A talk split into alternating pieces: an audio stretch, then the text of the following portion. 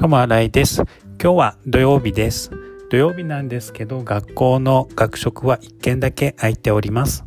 そこで私は昼と夜をご飯を食べてきました。そこの食堂で私が好きなのは大根の煮たものです。お昼の時はまだあったんですけど、夜はもう売り切れてたので、また今度行ったら食べたいと思います。本当に安くて美味しい食堂です。ともあらいでした。ありがとうございます。